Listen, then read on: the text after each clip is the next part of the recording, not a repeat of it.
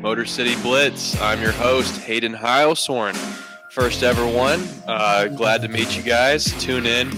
Uh, couple check us out throughout the week. DSP Media. Shout out to DSP Media Network for uh, having me join on. i will be here talking uh, Detroit sports. We'll be doing a lot of Lions, uh, a lot of Tigers, a lot of Pistons, and Red Wings. Uh, those are the four big ones. So uh, let's get it started here, though. The Lions are starting day three of fully padded practice at Allen Park. Uh, Aidan Hutchinson, obviously a very important player in uh, this year's training camp. He was the second overall pick in this last draft. And we are through two days of fully padded practice up at Allen Park. And uh, the first day, Monday, didn't go so well for uh, Aidan Hutchinson. Turns out he was uh, he was losing a lot of one-on-one drills against T.J. Hockenson and Penei Sewell. Um, not not the craziest thing ever though for a rookie to struggle in his first uh, couple practices, especially against guys that have NFL game experience. It, it was nice though, and uh, Tuesday turned out to be a much better day for him. Uh, there was an 11 on 11 session where uh, Aidan reportedly had two sacks. He got to the quarterback twice. So uh, that's great. Here's an actual quote from Aidan. He was asked about kind of how he's struggling the first day, but came back the second day. He said, You're going to lose reps, especially at this level. You're not going to win them all, and I'm aware of that. If you don't lose a rep, you move on and you get after it the next rep. That's what I did today. That's what I did yesterday, and that's what I do every day. So, um, that's great stuff. That's a great mindset for him to have. Apparently, Aidan's been showing up 30 minutes before practice. He stayed 30 minutes late today. Uh, these aren't surprising things to see out of a rookie. Again, these guys, this is their job, this is their livelihood. This is an opportunity for them to make millions upon millions of dollars. Um, they're going to take and do everything necessary to make sure that they have a long lasting career. And Aidan definitely early on is uh, doing those things, and that is absolutely fantastic. Uh, it's just really important because we're coming up on year two of Dan Campbell. And I think after losing Stafford, Golladay, uh, Marvin Jones an off season ago, I think a lot of people really expected the offense to, to, to, drop off last year and that be the weakest part of the team. But Jared Goff, a good running back, uh, Jamaal Williams and uh, D'Andre Swift, they did a great job carrying the load last year. Uh, good offensive line. The offense was great, is my whole point in this. It was the defense that uh, really the Lions to or really prevented the Lions from winning a lot of games that they were close in because of their offense. So Aidan is going to be a huge part of the defense this year, obviously, no question. And it's good to see that um, he's taking his role with the team seriously.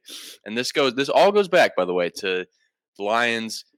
Uh, in the draft talking about are we going to go with the kind of the hometown kid? I know he's not from uh, he's not from Detroit, but uh, he's he's he's from Michigan, which is which is close enough. Are we going to go with the hometown boy, or are we going to go somewhere else? I think it was a, it was a layup pretty much every time for Lions fans. For me personally, between him and Kayvon Thibodeaux, both very similar players. Me as an Ohio State football fan who watched Aidan do what he did against Ohio State, it was very obvious for me that he was the better player between the two.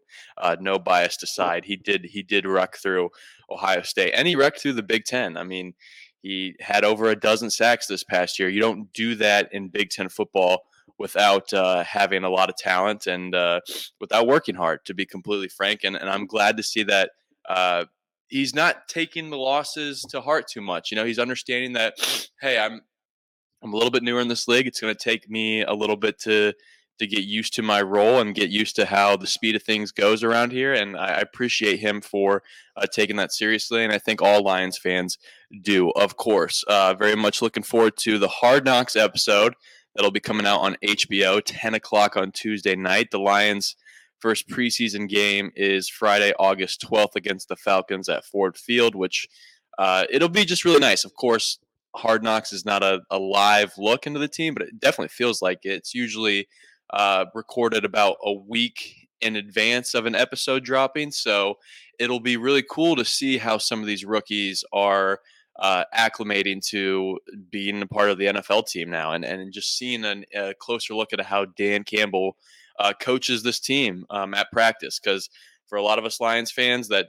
don't live in Detroit and don't get the chance to go to Allen Park, this is some of the only time we get to take a look inside the team by following them on social media. But to get a whole full fledged hard knock season on them, something that I've been waiting for for a long time, it's obviously very, very uh, exciting. Okay, let's head down the road and talk about the Pistons here before we wrap this one up. The Pistons definitely made some noise around the NBA this week by releasing and bringing back the teal, black, and yellow uniform, which the Pistons wore from 1996 to 2001.